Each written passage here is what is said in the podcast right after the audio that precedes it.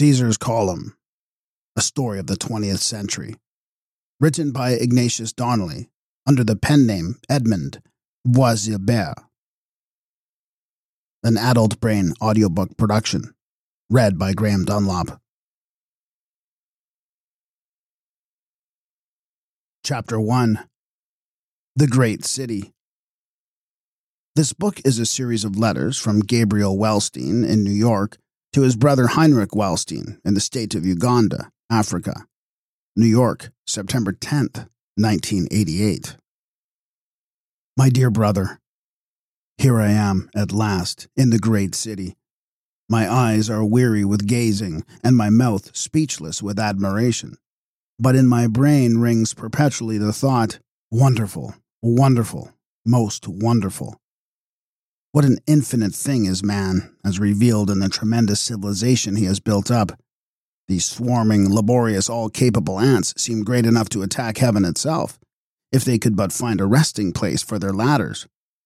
Who can fix a limit to the intelligence or the achievements of our species? But our admiration may be here and our hearts elsewhere.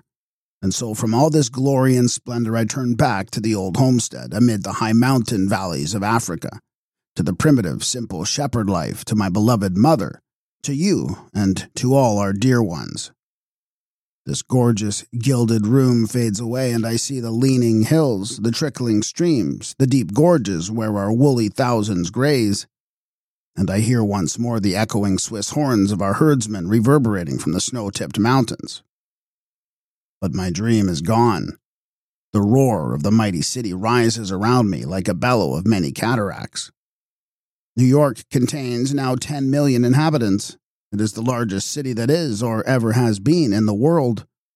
It is difficult to say where it begins or ends, for the villas extend in almost unbroken succession clear to Philadelphia, while east, west, and north noble habitations spread out mile after mile, far beyond municipal limits.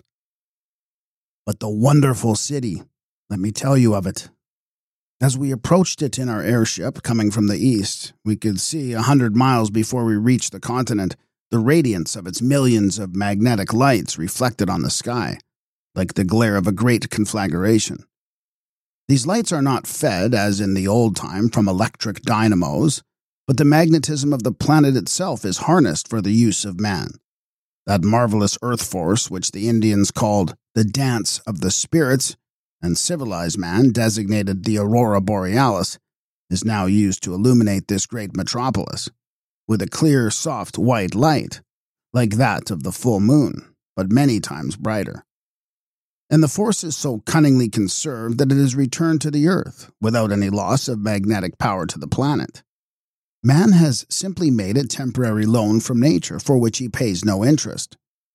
Night and day are all one, for the magnetic light increases automatically as the daylight wanes, and the business parts of the city swarm as much at midnight as at high noon. In the old times, I'm told, part of the streets was reserved for footpaths for men and women, while the middle was given up to horses and wheeled vehicles, and one could not pass from side to side without danger of being trampled to death by the horses. But as the city grew, it was found that the pavements would not hold the mighty, surging multitudes. They were crowded into the streets, and many accidents occurred. The authorities were at length compelled to exclude all horses from the streets, in the business parts of the city, and raise the central parts to a level with the sidewalks, and give them up to the exclusive use of the pedestrians, erecting stone pillars here and there to divide the multitude moving in one direction from those flowing in another. These streets are covered with roofs of glass, which exclude the rain and snow, but not the air and then the wonder and glory of the shops. They surpass all description. Below all the business streets are subterranean streets where vast trains are drawn by smokeless and noiseless electric motors, some carrying passengers, others freight. At every street corner, there are electric elevators by which passengers can ascend or descend to the trains. And high above the housetops, built on steel pillars, there are other railroads, not like the unsightly elevated trains we saw pictures of in our school books, but crossing diagonally over the city at a great height so as to best economize time and distance. The whole territory between Broadway and the Bowery and Broome Street and Houston Street is occupied by the depot grounds of the great Intercontinental Airlines. And it is an astonishing sight to see the ships ascending and descending like monstrous birds black with swarming masses of passengers to or from England, Europe, South America, the Pacific coast, Australia, China, India, and Japan. These airlines are of two kinds the anchored and the independent. The former are hung by revolving wheels upon great wires suspended in the air, the wires held in place by metallic balloons, fish shaped, made of aluminum, and constructed to turn with the wind so as to present always the least surface to the air currents. These balloons, where the lines cross the oceans, are secured to huge floating islands of timber, which are in turn anchored to the bottom of the sea by four immense metallic cables extending north, south, east, and west, and powerful enough to resist any storms. These artificial islands contain dwellings in which men reside, who keep up the supply of gas necessary for the balloons the independent airlines are huge cigar shaped balloons, unattached to the Earth, moving by electric power, with such tremendous speed and force as to be as little affected by the winds as a cannonball. In fact, unless the wind is directed ahead, the sails of the craft are so set as to take advantage of it, like the sails of a ship, and the balloon rises or falls, as the birds do, by the angle at which it is placed to the wind, the stream of air forcing it up or pressing it down, as the case may be. And just as the old fashioned steamships were provided with boats, in which the passengers were expected to take refuge, if the ship was about to sink, so the upper decks of these air vessels are supplied with parachutes, from which are suspended boats. And in case of accident, two sailors and ten passengers are assigned to each parachute. And long practice has taught the bold craftsmen to descend gently and alight in the sea, even in stormy weather, with as much adroitness as a seagull in fact, a whole population of air sailors has grown up to manage these ships, never dreamed of by our ancestors. The speed of these aerial vessels is, as you know, very great. 36 hours suffices to pass from New York to London in ordinary weather. The loss of life has been less than on the old fashioned steamships, for as those which go east move at a greater elevation than those going west, there is no danger of collisions and they usually fly above the fogs, which add so much to the dangers of sea travel. In case of hurricanes, they rise at once to the higher levels, above the storm, and with our increased scientific knowledge, the coming of a cyclone is known for many days in advance, and even the stratum of air in which it will move can be foretold. I could spend hours, my dear brother, telling you of the splendor of this hotel, called the Darwin, in honor of the great English philosopher of the last century, it occupies an entire block from Fifth Avenue to Madison Avenue, and from 46th Street to 47th. The whole structure consists of an infinite series of cunning adjustments for the delight and gratification of the human creature. One object seems to be to relieve the guests from all necessity for muscular exertion. The ancient elevator, or lift, as they called it in England, has expanded until now whole rooms filled with ladies and gentlemen are bodily carried up from the first story to the roof a professional musician playing the while on the piano. Not the old fashioned thing our grandmothers used, but a huge instrument capable of giving forth all sounds of harmony from the trill of a nightingale to the thunders of an orchestra. And when you reach the roof of the hotel, you find yourself in a glass covered tropical forest, filled with the perfume of many flowers, and bright with the scintillating plumage of darting birds. All sounds of sweetness fill the air, and many glorious, star eyed maidens, guests of the hotel, wander half seen amid the foliage, like the houris in the Mohammedan's heaven. But as I found myself growing hungry, I descended to the dining room. It is 300 feet long, a vast multitude, where they're eating in perfect silence. It is considered bad form to interrupt digestion with speech, as such a practice tends to draw the vital powers, it is said, away from the stomach to the head. Our forefathers were expected to shine in conversation and be wise and witty while gulping their food between brilliant passages. I sat down at a table to which I was marshaled by a grave and reverend signor in an imposing uniform. As I took my seat, my weight set some machinery in motion. A few feet in front of me suddenly rose out of the table a large upright mirror, or such I took it to be. But instantly there appeared on its surface a grand bill of fare, each article being numbered. The whole world had been ransacked to produce the viands named in it. Neither the frozen recesses of the north nor the sweltering regions of the south had been spared. Every form of food, animal and vegetable, bird, beast, reptile, fish, the foot of an elephant, the hump of a buffalo, the edible bird nests of China, snails, spiders, shellfish, the strange and luscious creatures lately found in the extreme depths of the ocean and fished for with dynamite. In fact, every form of food pleasant to the palate of man was there. For as you know, there are men who make fortunes now by preserving and breeding the game animals like the deer, the moose, the elk, the buffalo, the antelope, the mountain sheep and goat, and many others, which but for their care would long since have become extinct. They select barren regions in mild climates, not fit for agriculture, and enclosing large tracts with wire fences. They raise great quantities of these valuable game animals which they sell to the wealthy gourmands of the great cities at very high prices. I was perplexed, and turning to the great man who stood near me, I began to name a few of the articles I wanted. He smiled complacently at my country ignorance and called my attention to the fact that the table immediately before me contained hundreds of little knobs or buttons, each one numbered, and he told me that these were connected by electrical wires with the kitchen of the hotel and if I would observe the numbers attached to any articles in the bill of fare which I desired, and would touch the corresponding numbers of the knobs before me, my dinner would be ordered on a similar mirror in the kitchen, and speedily served. I did as he directed. In a little while, an electric bell near me rang. The bell of fare disappeared from the mirror. There was a slight clicking sound. The table parted in front of me, the electric knobs moving aside, and up through the opening rose my dinner, carefully arranged, as upon a table which exactly filled the gap caused by the recession of that part of the original table, which contained the electric buttons. I need not say I was astonished. I commenced to eat, and immediately the same bell which had announced the disappearance of the bill of fare rang again. I looked up, and the mirror now contained the name of every state in the Republic, from Hudson's Bay to the Isthmus of Darien and the names of all the nations of the world, each name being numbered. My attendant, perceiving my perplexity, called my attention to the fact that the sides of the table which had brought up my dinner contained another set of electric buttons, corresponding with the numbers on the mirror. And he explained to me that if I would select any state or country and touch the corresponding button, the news of the day, from that state or country would appear in the mirror. He called my attention to the fact that every guest in the room had in front of him a similar mirror, and many of them were reading the news of the day as they ate.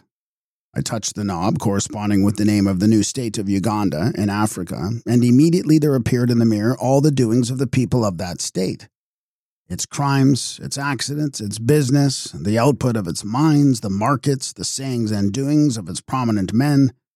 In fact, the whole life of the community was unrolled before me like a panorama.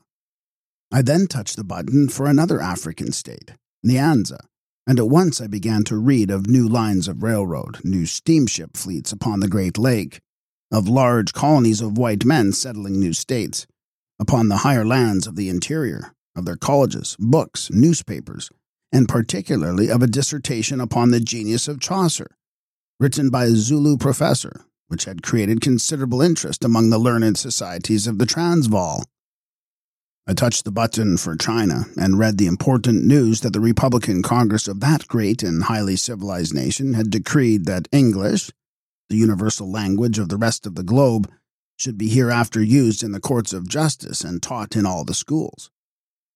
Then came the news that a Manchurian professor, an iconoclast, had written a learned work in English to prove that George Washington's genius and moral greatness had been much overrated by the partiality of his countrymen. He was answered by a learned doctor of Japan who argued that the greatness of all great men consisted simply in opportunity, and that for every illustrious name that shone in the pages of history, associated with important events, a hundred abler men had lived and died unknown. The battle was raging hotly, and all Japan and China were divided into contending factions upon this great issue. Our poor ignorant ancestors of a hundred years ago drank alcohol in various forms, in quantities which the system could not consume or assimilate, and it destroyed their organs and shortened their lives. Great agitations arose until the manufacture and sale of alcoholic beverages was prohibited over nearly all the world. At length, the scientists observed that the craving was based on a natural want of the system, that alcohol was found in small quantities in nearly every article of food and that the true course was to so increase the amount of alcohol in the food without gratifying the palate, as to meet the real necessities of the system and prevent a decrease of the vital powers. It is laughable to read of those days when men were drugged with pills, boluses, and powders. Now our physic is in our food, and the doctor prescribes a series of articles to be eaten or avoided, as the case may be. One can see at once by consulting his vital watch which shows every change in the magnetic and electric forces of the body, just how his physical strength wanes or increases, and he can modify his diet accordingly. He can select, for instance, a dish highly charged with quinine or iron, and yet perfectly palatable.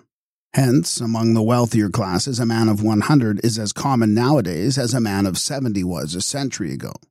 And many go far beyond that point in full possession of all their faculties. I glanced around the great dining room and inspected my neighbors. They all carried the appearance of wealth. They were quiet, decorous, and courteous. But I could not help noticing that the women, young and old, were much alike in some particulars, as if some general causes had molded them into the same form. Their brows were all fine, broad, square, and deep from the ear forward, and their jaws also were firmly developed, square like a soldier's while the profiles were classic in their regularity and marked by great firmness. The most peculiar feature was their eyes. They had none of that soft, gentle, benevolent look which so adorns the expression of my dear mother and other good women whom we know. On the contrary, their looks were bold, penetrating, immodest, if I may so express it, almost to fierceness. They challenged you, they invited you, they held intercourse with your soul. The chief features in the expression of the men were incredulity, unbelief, cunning, observation, heartlessness. I did not see a good face in the whole room. Powerful faces there were, I grant you.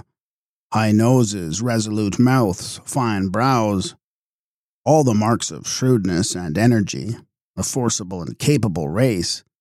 But that was all. I did not see one, my dear brother, of whom I could say, that man would sacrifice himself for another. That man loves his fellow man. I could not but think how universal and irresistible must have been the influences of the age that could mold all these men and women into the same soulless likeness. I pitied them. I pitied mankind, caught in the grip of such wide spreading tendencies. I said to myself, where is it all to end? What are we to expect of a race without heart or honor? What may we look for when the powers of the highest civilization supplement the instincts of tigers and wolves? Can the brain of man flourish when the heart is dead? I rose and left the room. I had observed that the air of the hotel was sweeter, purer, and cooler than that of the streets outside. I asked one of the attendants for an explanation. He took me out to where we could command a view of the whole building and showed me that a great canvas pipe rose high above the hotel and tracing it upwards far as the eye could reach, he pointed out a balloon anchored by cables so high up as to be dwarfed to a mere speck against the face of the blue sky. He told me that the great pipe was double, that through one division rose the hot, exhausted air of the hotel, and that the powerful draft so created operated machinery which pumped down the pure, sweet air from a higher region several miles above the earth and the current, once established, the weight of the colder atmosphere kept up the movement, and the air was then distributed by pipes to every part of the hotel. He told me also that the hospitals of the city were supplied in the same manner, and the result had been, he said, to diminish the mortality of the sick one half, for the air so brought to them was perfectly free from bacteria and full of all life giving properties.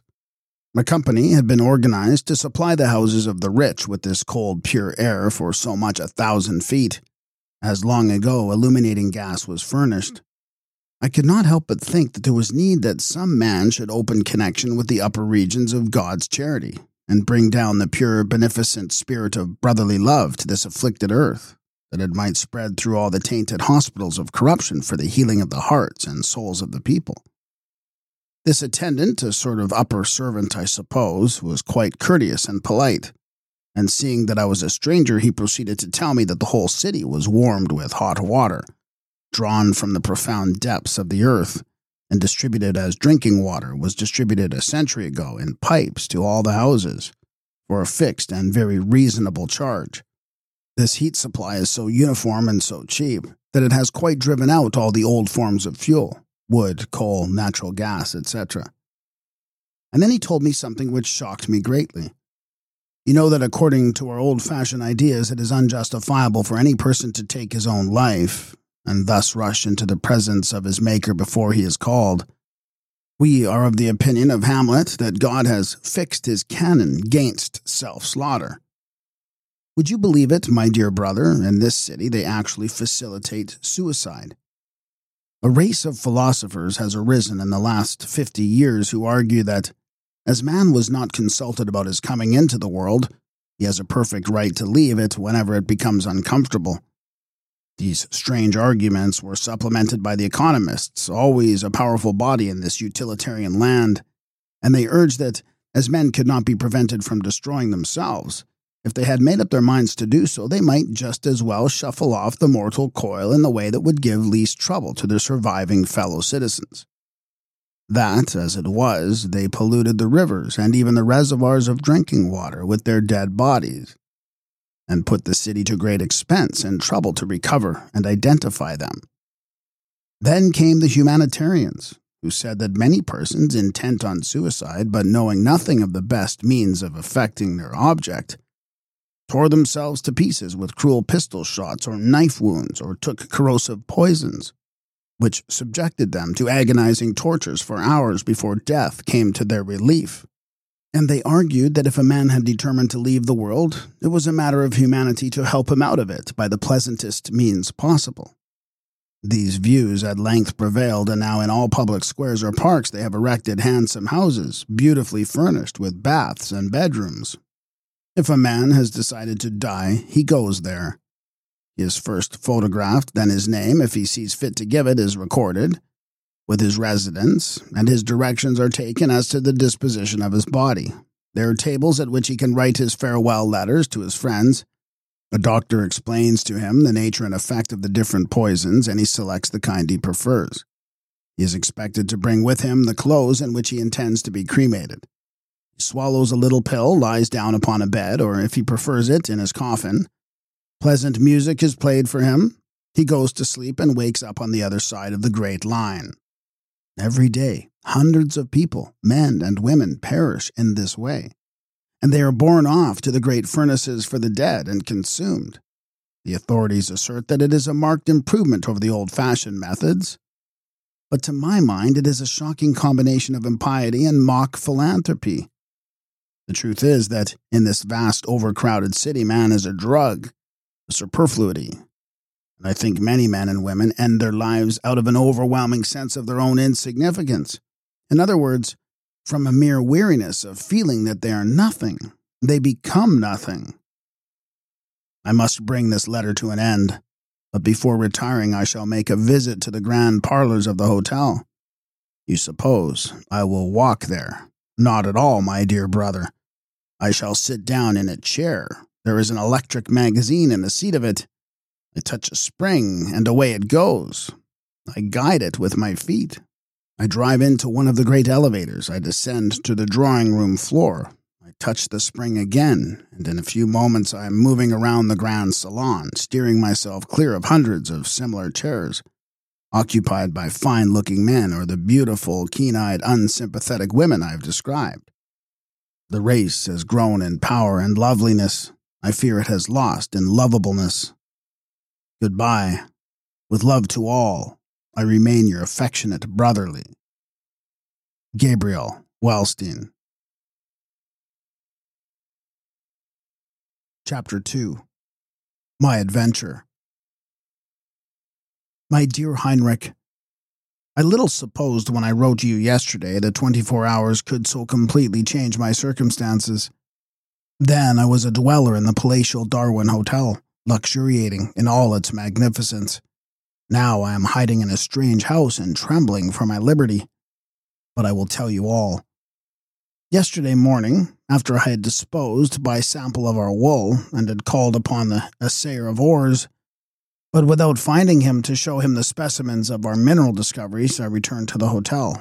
And there, after obtaining directions from one of the clerks at the Bureau of Information, I took the elevated train to the great Central Park. I shall not pause to describe at length the splendors of this wonderful place.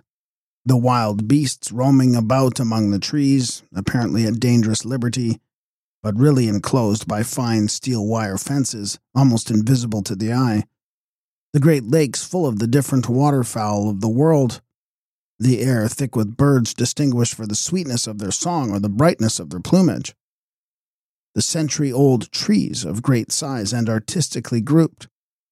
Beautiful children playing upon the greensward, accompanied by nurses and male servants. The whole scene constituting a holiday picture. Between the trees everywhere, I saw the white and gleaming statues of the many hundreds of great men and women who have adorned the history of this country during the last 200 years. Poets, painters, musicians, soldiers, philanthropists, statesmen. After feasting my eyes for some time upon this charming picture of rural beauty, I left the park. Soon after, I had passed through the outer gate guarded by sentinels to exclude the ragged and wretched multitude but who at the same time gave courteous admission to streams of splendid carriages. I was startled by loud cries of, Look out there! I turned and saw a sight which made my blood run cold.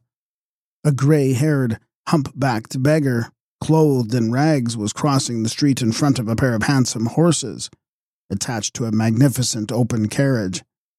The burly, ill looking flunkey who, clad in gorgeous livery, was holding the lines, had uttered the cry of warning, but at the same time had made no effort to check the rapid speed of his powerful horses. In an instant, the beggar was down under the hoofs of the steeds. The flunkey laughed. I was but a few feet distant on the sidewalk, and quick as thought, I had the horses by their heads and pushed them back upon their haunches. At this moment, the beggar, who had been under the feet of the horses, crawled out close to the front wheels of the carriage and the driver, indignant that anything so contemptible should arrest the progress of his magnificent equipage, struck him a savage blow with his whip as he was struggling to his feet. I saw the whip wind around his neck, and letting go the horses' heads, who were now brought to a standstill, I sprang forward, and as the whip descended for a second blow, I caught it, dragged it from the hand of the miscreant, and with all my power laid it over him. Each blow where it touched his flesh brought the blood, and two long red gashes appeared instantaneously upon his face. He dropped his lines and shrieked in terror, holding his hands up to protect his face. Fortunately, a crowd had assembled, and some poorly dressed men had seized the horses' heads, or there would have been a runaway. As I raised my hand to lash the brute again, a feminine shriek reached my ears, and I became aware that there were ladies in the open barouche. My sense of politeness overcame in an instant my rage, and I stepped back and, taking off my hat, began to apologize and explain the cause of the difficulty. As I did so, I observed that the occupants of the carriage were two young ladies, both strikingly handsome, but otherwise very unlike in appearance. The one nearest me, who had uttered the shrieks, was about twenty years of age. I should think with aquiline features and black eyes and hair, Every detail of the face was perfect, but there was a bold, commonplace look out of the bright eyes. Her companion instantly arrested all my attention. It seemed to me I had never beheld a more beautiful and striking countenance. She was younger by two or three years than her companion. Her complexion was fair, her long golden hair fell nearly to her waist, enfolding her like in a magnificent, shining garment.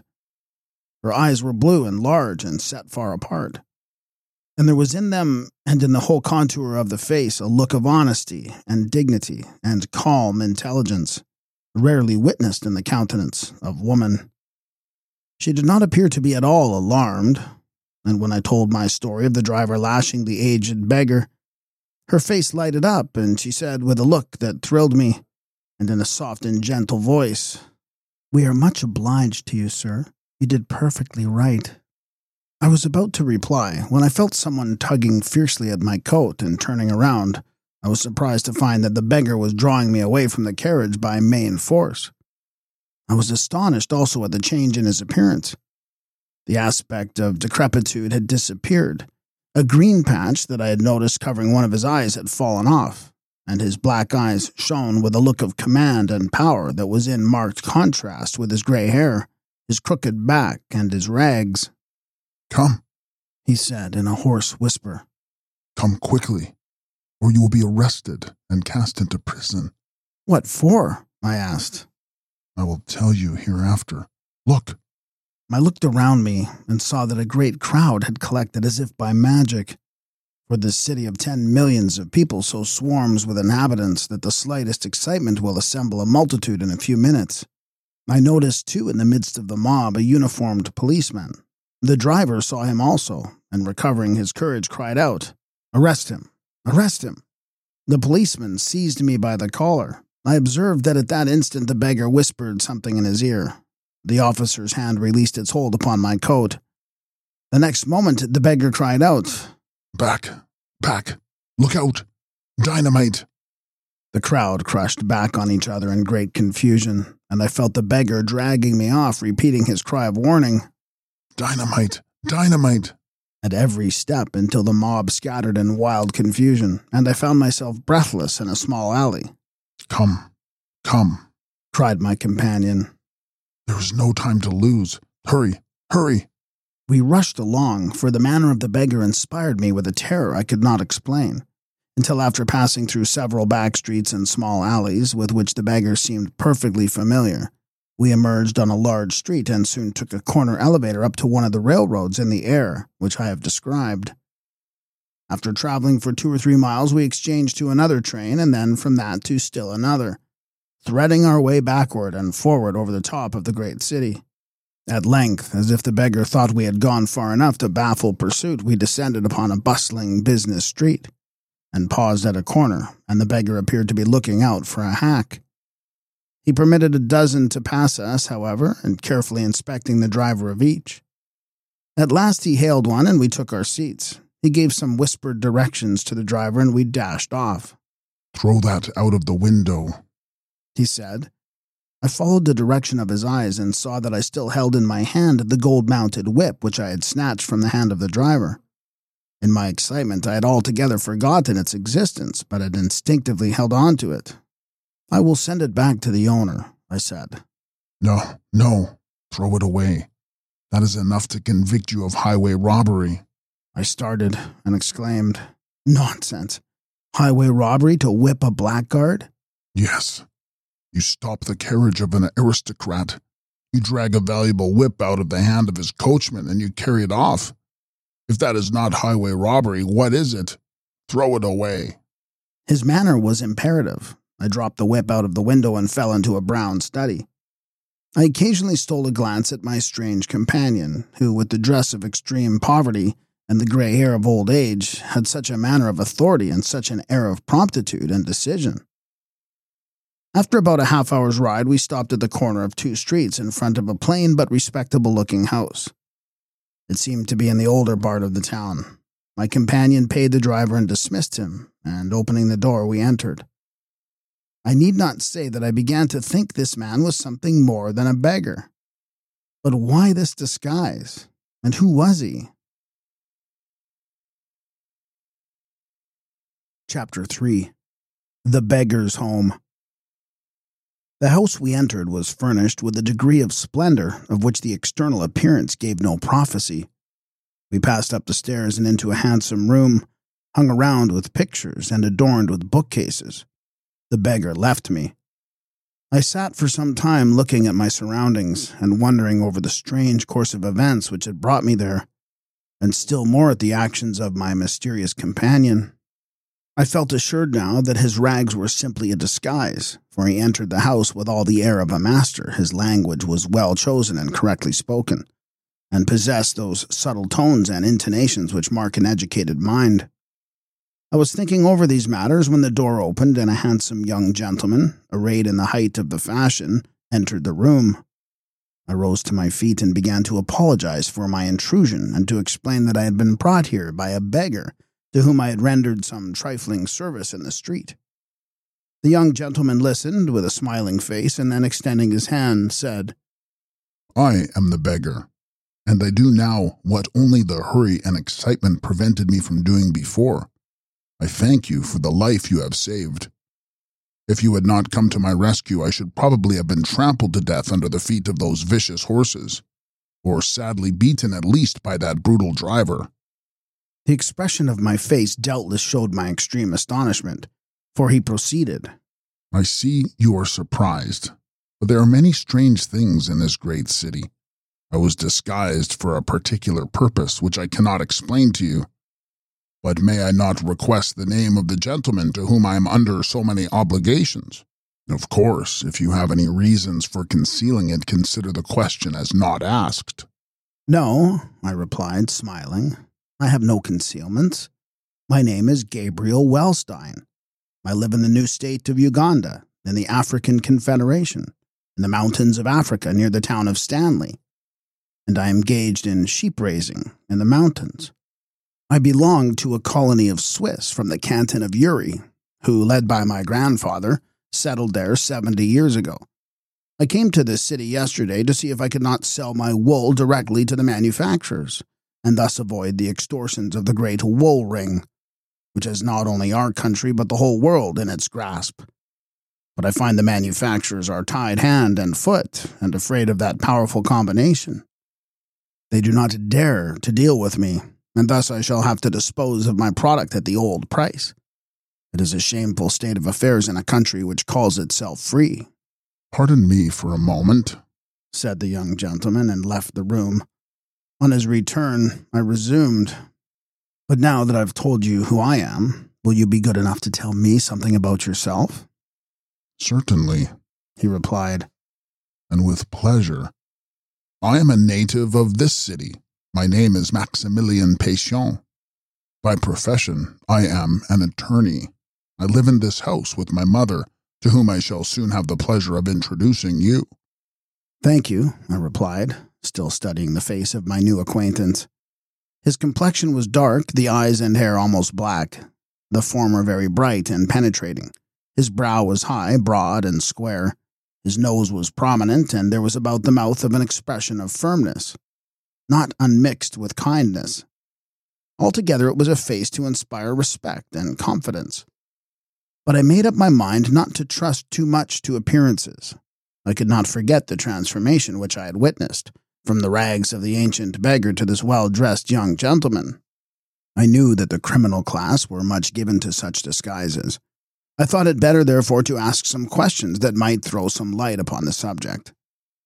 May I inquire, I said, what were your reasons for hurrying me away so swiftly and mysteriously from the gate of the park? Because, he replied, you were in great danger, and you had rendered me a most important service. I could not leave you there to be arrested and punished with a long period of imprisonment, because following the impulse of your heart, you had saved my life and scourged the wretch who would have driven his horses over me. But why should I be punished with a long term of imprisonment? In my own country, the act I performed would have received the applause of everyone. Why did you not tell me to throw away that whip on the instant, so as to avoid the appearance of stealing it, and then remain to testify in my behalf if I had been arrested? Then you do not know? He replied. Whose driver it was you horsewhipped? No, I said. How should I? I arrived here but yesterday. That was the carriage of Prince Cabano, the wealthiest and most vindictive man in the city. If you had been taken, you would have been consigned to imprisonment for probably many years. Many years, I replied. Imprisonment for beating an insolent driver? Impossible. No jury would convict me of such an offense. Jury, he said with a bitter smile. It is plain to see you are a stranger and come from a newly settled part of the world and know nothing of our modern civilization. The jury would do whatever Prince Cabano desired them to do. Our courts, judges, and juries are the merest tools of the rich. The image of justice has slipped the bandage from one eye and now uses her scales to weigh the bribes she receives. An ordinary citizen has no more prospect of fair treatment in our courts, contending with a millionaire, than a newborn infant would have of life in the den of a wolf. But, I replied rather hotly, I should appeal for justice to the public through the newspapers. The newspapers, he said. His face darkened as he spoke. The newspapers are simply the hired mouthpieces of power, the devil's advocates of modern civilization. Their influence is always at the service of the highest bidder. It is their duty to suppress or pervert the truth, and they do it thoroughly. They are paid to mislead the people under the guise of defending them. A century ago, this thing began, and it has gone on, growing worse and worse until now the people laugh at the opinions of the press and doubt the truth even of its reports of occurrences. Can this be possible? I said. Let me demonstrate it to you he replied, and stepping to the wall, he spoke quietly into a telephone tube, of which there were a number ranged upon a wall, and said, Give me the particulars of the whipping of Prince Cabano's coachman this afternoon at the south gate of Central Park. Almost immediately, a bell rang, and on the opposite wall, in what I had supposed to be a mirror, appeared these words From the Evening Guardian. A horrible outrage highway robbery, $1,000 reward. This afternoon, about 3 o'clock, an event transpired at the south gate of Central Park which shows the turbulent and vicious spirit of the lower classes and reinforces the demand we have so often made for repressive measures and a stronger government. As the carriage of our honored fellow citizen Prince Cabano, containing two ladies, members of his family, was quietly entering the park, a tall, powerful ruffian, apparently a stranger with long yellow hair reaching to his shoulders, suddenly grasped the valuable gold mounted whip out of the hands of the driver, and because he resisted the robbery, beat him across the face, inflicting very severe wounds. The horses became very much terrified, and but for the fact that two worthy men, John Henderson of 5222 Delavan Street and William Brooks of 7322 Bismarck Street seized them by the head.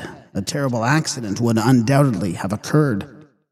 Police number B 17822 took the villain prisoner, but he knocked the guardian of the law down and escaped, accompanied by a ragged old fellow who seemed to have been his accomplice. It is believed that the purpose of the thieves was to rob the occupants of the carriage. As the taller one approached the ladies, but just then his companions saw the policeman coming and gave him warning, and they fled together. Prince Cabano is naturally very much incensed at this outrage and has offered a reward of $1,000 for the apprehension of either of the ruffians. They have been tracked for a considerable distance by the detectives, but after leaving the elevated cars, all trace of them was suddenly and mysteriously lost. The whip was subsequently found on Bomba Street and identified. Neither of the criminals is known to the police. The taller one was quite young and fairly well dressed and not ill looking, while his companion had the appearance of a beggar and seemed to be about 70 years of age. The chief of police will pay liberally for any information that may lead to the arrest of the robbers. There, said my companion. What do you think of that? I need not say that I was paralyzed with this adroit mingling of fact and falsehood. I realized for the first time the perils of my situation. I was a stranger in the great city without a friend or acquaintance, and hunted like a felon. While all these thoughts passed through my brain, there came also a pleasing flash of remembrance of that fair face, and that sweet and gentle smile, and that beaming look of gratitude and approval of my action in whipping the brutal driver. But if my new acquaintance was right, if neither courts, nor juries, nor newspapers, nor public opinion could be appealed to for justice or protection, then indeed might I be sent to prison as a malefactor for a term of years for performing a most righteous act. If it was true, and I had heard something of the same sort in my faraway African home, that money ruled everything in this great country, and if his offended lordship desired to crush me, he could certainly do so. While I was buried in these reflections, I had not failed to notice that an electric bell rang upon the side of the chamber and a small box opened. And the young gentleman advanced and took from the box a sheet of tissue paper, closely written. I recognized it as a telegram. He read it carefully, and I noticed him stealing glances at me as if comparing the details of my appearance with something written on the paper. When he finished, he advanced towards me with a brighter look on his face and, holding out his hand, said, I have already hailed you as my benefactor, my preserver. Permit me now to call you my friend. Why do you say so? I asked. Because, he replied, I know that every statement you made to me about yourself is literally true, and that in your personal character you deserve the respect and friendship of all men. You look perplexed. Let me explain. You told me some little time since your name and place of residence. I belong to a society which has its ramifications all over the world. When I stepped out of this room, I sent an inquiry to the town near which you reside and asked if such a person as you claimed to be lived there. What was his appearance, standing, and character, and present residence? I shall not shock your modesty by reading the reply I have just received. You will pardon this distrust, but we here in the great city are suspicious, and properly so, of strangers, and even more so of each other. I did not know but that you were in the employment of the enemies of our society, and sought to get into my confidence by rendering me a service, for the tricks to which the detectives resort are infinite. I now trust you implicitly, and you can command me in everything. I took his hand warmly and thanked him cordially. It was impossible to longer doubt that frank and beaming face. But, I said, are we not in great danger? Will not that hackman, for the sake of the reward, inform the police of our whereabouts? No, he said. Have no fears upon that score. Did you not observe that I permitted about a dozen hacks to pass me before I hailed the one that brought us here? That man wore on his dress a mark that told me he belonged to our brotherhood. He knows that if he betrays us, he will die within 24 hours, and that there is no power on earth that could save him. If he fled to the uttermost ends of the earth, his doom would overtake him with the certainty of fate. So have no uneasiness. We are safe here as if a standing army of a hundred thousand of our defenders surrounded this house. Is that the explanation, I asked, of the policeman releasing his grip upon my coat? Yes, he replied quietly. Now, said I, who is this Prince Cabano, and how does he happen to be called Prince? I thought your republic eschewed all titles of nobility. So it does, he replied. By law. But we have a great many titles which are used socially by courtesy the prince, for instance, when he comes to sign his name to a legal document, writes it Jacob Isaacs. But his father, when he grew exceedingly rich and ambitious, purchased a princedom in Italy for a large sum, and the government, being hard up for money, conferred the title of prince with the estate. His son, the present Isaacs, succeeded, of course, to his estates and his title. Isaacs, I said, is a Jewish name? Yes, he replied. The aristocracy of the world is now almost altogether of Hebrew origin. Indeed, I asked. How does that happen? Well, he replied, it was the old question of the survival of the fittest. Christianity fell upon the Jews, originally a face of agriculturists and shepherds, and forced them, for many centuries, through the most terrible ordeal of persecution the history of mankind bears any record of. Only the strong of body, the cunning of brain, the long headed, the persistent, the men with capacity to live where a dog would starve, survived the awful trial. Like breeds like, and now the Christian world is paying in tears and blood for the sufferings inflicted by their bigoted and ignorant ancestors upon a noble race. When the time came for liberty and fair play, the Jew was master in the contest with the Gentile who hated and feared him. They are the great money getters of the world. They rose from dealers in old clothes and peddlers of hats to merchants, to bankers, to princes. They were as merciless to the Christian as the Christian had been to them. They said with Shylock, The villainy you teach me I will execute, and it shall go hard, but I will better the instruction. The wheel of fortune has come full circle and the descendants of the old peddlers now own and inhabit the palaces where their ancestors once begged at the back doors for second-hand clothes, while the posterity of the former lords have been, in many cases, forced down into the swarming misery of the lower classes. This is a sad world, and to contemplate it is enough to make a man a philosopher. But he will scarcely know whether to belong to the laughing or the weeping school whether to follow the example of Democritus or Heraclitus. And may I ask, I said, what is the nature of your society? I cannot tell you more at this time, he replied. Than that it is a political secret society having a membership of millions and extending all over the world. Its purposes are the good of mankind. Some day, I hope, you may learn more about it. Come, he added, let me show you my house and introduce you to my mother. Touching a secret spring in the wall, a hidden door flew open and we entered a small room. I thought I had gotten into the dressing room of a theater. Around the walls hung a multitude of costumes, male and female, of different sizes and suited for all conditions of life. On the table were a collection of bottles holding what I learned were hair dyes of different colors, and there was also an assortment of wigs, beards, and mustaches of all hues. I thought I recognized among the former the coarse white hair of the quondam beggar. I pointed it out to him.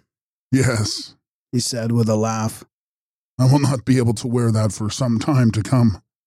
Upon another table there was a formidable array of daggers, pistols, and guns, and some singular looking iron and copper things, which he told me were cartridges of dynamite and other deadly explosives.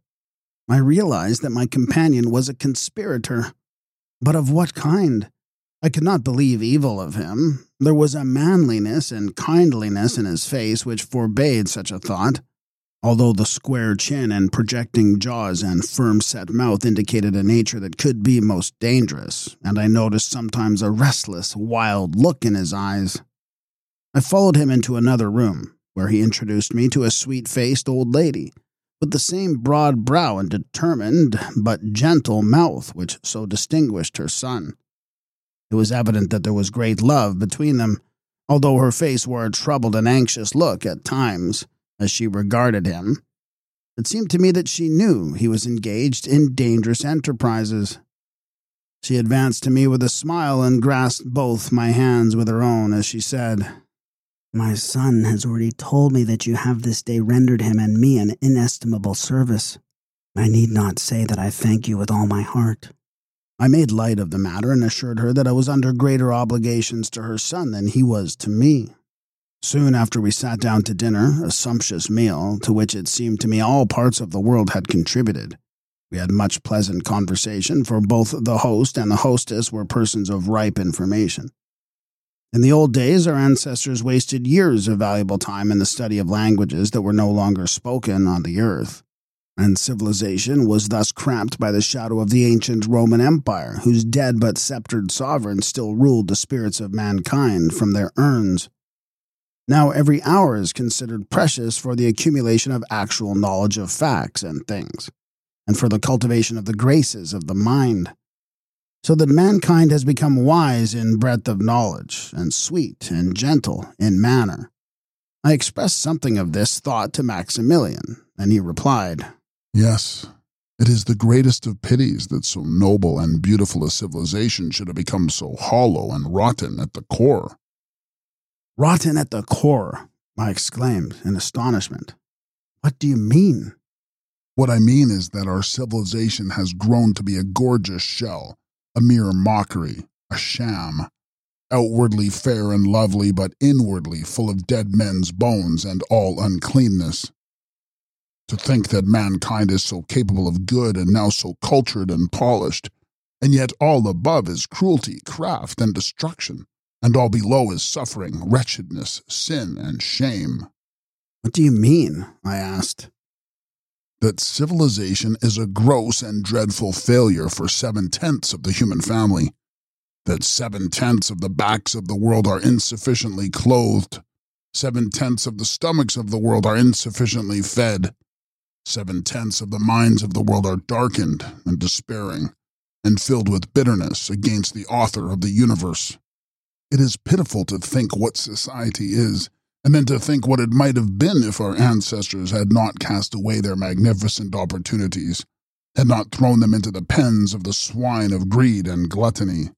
But, I replied, the world does not look to me after that fashion. I have been expressing to my family my delight at viewing the vast triumphs of man over nature by which the most secret powers of the universe have been captured and harnessed for the good of our race. Why, my friend, this city preaches at every pore, in every street and alley, in every shop and factory, the greatness of humanity, the splendor of civilization. True, my friend, replied Maximilian. But you see only the surface, the shell, the crust of life in this great metropolis. Tomorrow we will go out together, and I shall show you the fruits of our modern civilization.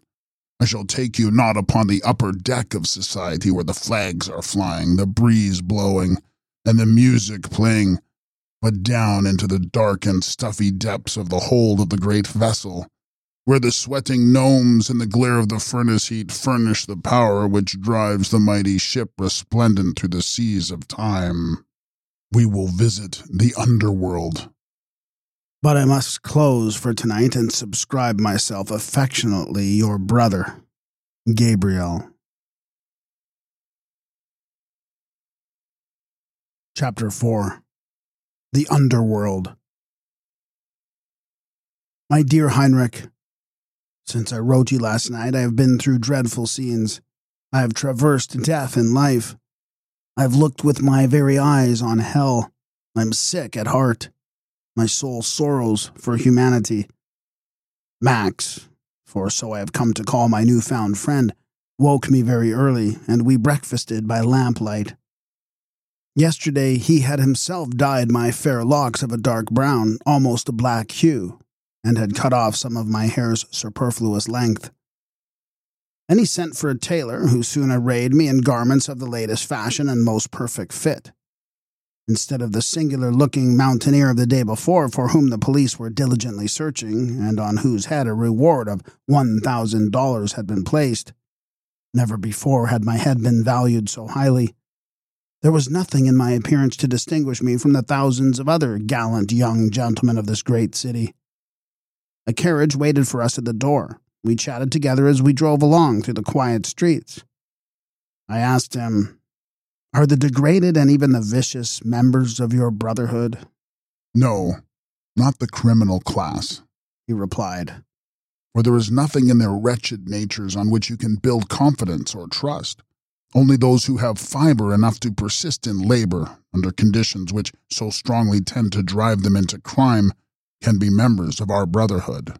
May I ask the number of your membership?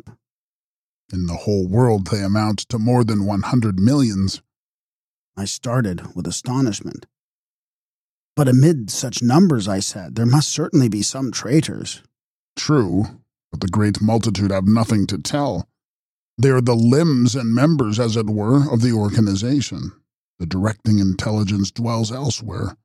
The multitude are like the soldiers of an army. They will obey when the time comes, but they are not taken into the councils of war. A half hour's ride brought us into the domain of the poor, an endless procession of men and women with pails and baskets, small sized pails and smaller baskets, streamed along the streets on their way to work. It was not yet six o'clock. I observed that both men and women were undersized and that they all very much resembled each other, as if similar circumstances had squeezed them into the same likeness. There was no spring to their steps and no laughter in their eyes. All were spare of frame and stolid or hungry looking. The faces of the middle aged men were haggard and wore a hopeless expression. Many of them scowled at us with a look of hatred as we passed by them in our carriage. A more joyless, sullen crowd I have never beheld. Street after street they unrolled before us. There seemed to be millions of them. They were all poorly clad, and many of them in rags. The women, with the last surviving instinct of the female heart, had tried to decorate themselves, and here and there I could observe a bit of bright color on bonnet or apron.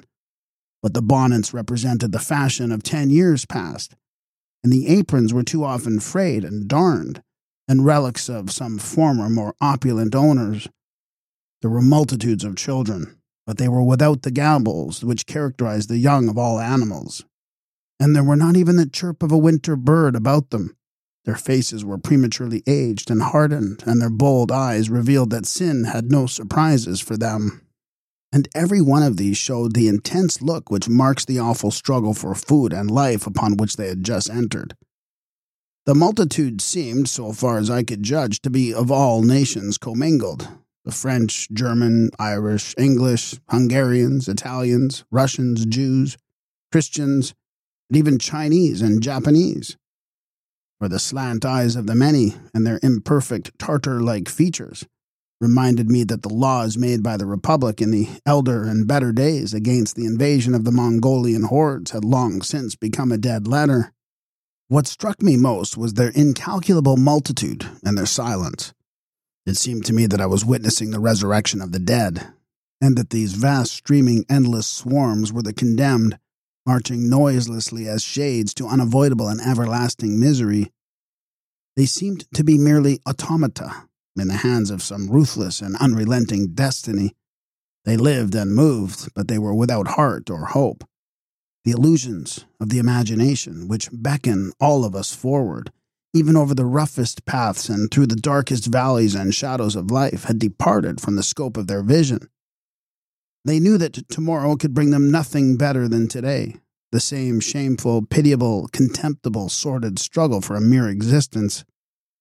If they produced children, it was reluctantly or unmeaningly, for they knew the wretches must tread in their footsteps and enter like them that narrow, gloomy, high walled pathway, out of which they could never climb, which began almost in infancy and ended in a pauper's grave. Nay, I am wrong, not even in a pauper's grave for they might have claimed perhaps some sort of ownership over the earth which enfolded them, which touched them and mingled with their dust. But public safety and the demands of science had long ago decreed that they should be whisked off as soon as dead, a score or two at a time, and swept on iron tram cars into furnaces, heated to such intense white heat that they dissolved, crackling, even as they entered the chamber, and rose in nameless gases through the high chimney.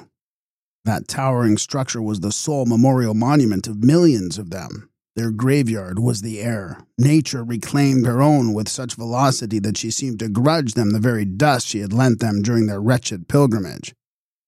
The busy, toiling, rushing, roaring, groaning universe, big with young, appeared to cry out, Away with them! Away with them! They have had their hour. They have performed their task. Here are billion spirits waiting for the substance we loaned them. The spirits are boundless in number. Matter is scarce. Away with them. I need not tell you, my dear brother, of all the shops and factories we visited. It was the same story everywhere. Here we saw exemplified in its full perfection that iron law of wages which the old economists spoke of. That is to say, the reduction by competition of the wages of the worker to the least sum that will maintain life and muscular strength enough to do the work required, with such little surplus of vitality as might be necessary to perpetuate the wretched race, so that the world's work not end with the death of one starved generation. I do not know if there is a hell in this spiritual universe, but if there is not, one should certainly be created for the souls of the men who originated or justified or enforced that damnable creed. It is enough, if nothing else, to make one a Christian when he remembers how diametrically opposite to the teaching of the grand doctrine of brotherly love, enunciated by the Gentile Nazarene, is this devil's creed of cruelty and murder, with all its steadily increasing world horrors, before which today the universe stands appalled. Oh, the pitiable scenes, my brother, that I have witnessed Room after room, the endless succession of the stooped, silent toilers, old, young, men, women, children, and most pitiable of all, the leering, shameless looks of invitation cast upon us by the women as they saw two well dressed men pass by them. It was not love, nor license, nor even lust, it was degradation, willing to exchange everything for a little more bread. And such rooms, garrets, sheds, dark, foul, gloomy, overcrowded, with such a stench in the thick air as made us gasp when entering it, an atmosphere full of life hostile to the life of man. Think, my brother, as you sit upon your mountainside, your gentle sheep feeding around you, breathing the exquisite air of those elevated regions, and looking over the mysterious ancient world and the great river valleys leading down to the marvelous Nile land afar. Land of temples, ruins, pyramids, the cradle of civilization, grave of buried empires. Think, I say, of these millions condemned to live their brief, hopeless span of existence under such awful conditions. See them as they eat their midday meal. No delightful pause from pleasant labor, no brightly arrayed table, no laughing and loving faces around a plenteous board with delicacies from all parts of the world, no agreeable interchange of wisdom and wit and courtesy and merriment. No, none of these. Without stopping in their work under the eyes of sullen taskmasters, they snatch bites out of their hard, dark bread like wild animals and devour it ravenously. Toil, toil, toil from early morn until late at night, and then home they swarm, tumble into their wretched beds, snatch a few hours of disturbed sleep, battling with vermin in a polluted atmosphere, and then up again and to work, and so on and on, in endless, mirthless, hopeless round, until in a very few years consumed with disease, Mere rotten masses of painful wretchedness, they die and are wheeled off to the great furnaces. And their bodies are eaten up by the flames, even as their lives have been beaten up by society. I asked one of the foremen what wages these men and women received. He told me. It seemed impossible that human life could be maintained upon such a pittance. I then asked whether they ever ate meat. No, he said, except when they had a rat or mouse. A rat or mouse, I exclaimed. Oh, yes, he replied. The rats and mice were important articles of diet, just as they had been for centuries in China. The little children, not yet able to work, fished for them in the sewers with hook and line, precisely as they had done a century ago in Paris during the great German siege. A dog, he added, was a great treat. When the authorities killed the vagrant hounds, there was a big scramble among the poor for the bodies. I was shocked at these statements, and then I remembered that some philosopher had argued that cannibalism had survived almost to our own times in the islands of the Pacific Ocean, because they had contained no animals of large size with which the inhabitants could satisfy the dreadful craving of the system for flesh food, and hence they devoured their captives. Did these people ever marry? I inquired.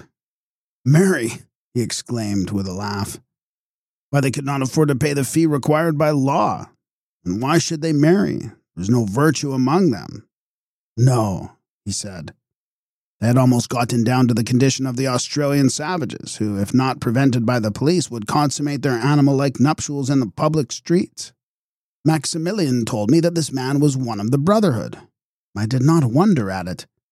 From the shops and mills of honest industry, Maximilian led me, it was still broad daylight, into the criminal quarters.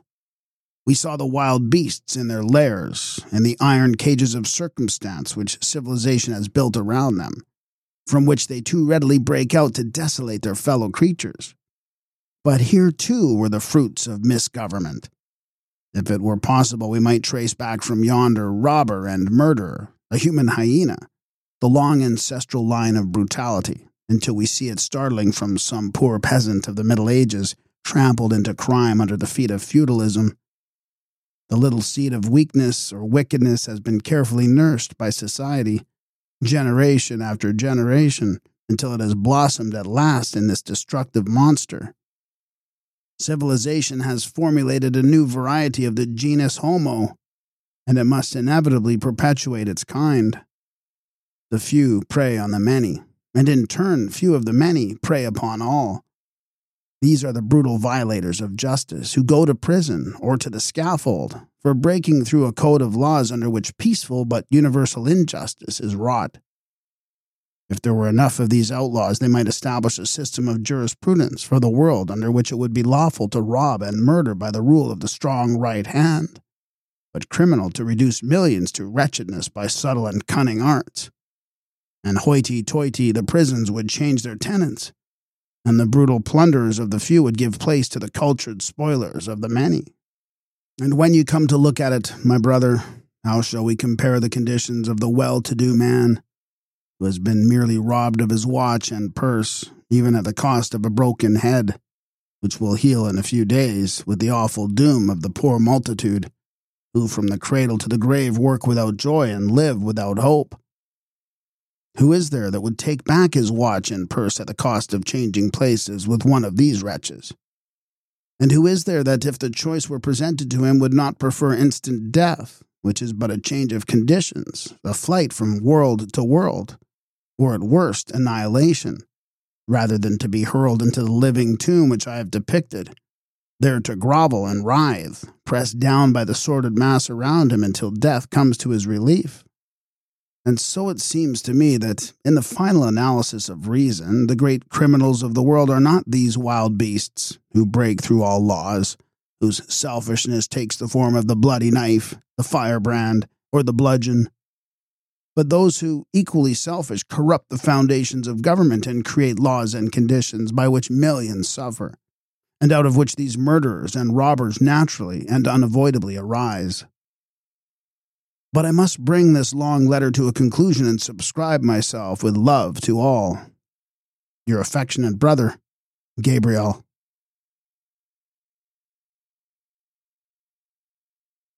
Thank you for listening to this sample. To continue listening to this book and for access to all of our other full audiobooks, please subscribe for 777 per month. Go to adultbrain.ca or follow the link in the show notes. This will be a completely separate podcast with a new RSS feed and will have all the titles from this feed as well. Thank you for your help and support in bringing rare and forgotten books to audio for the world.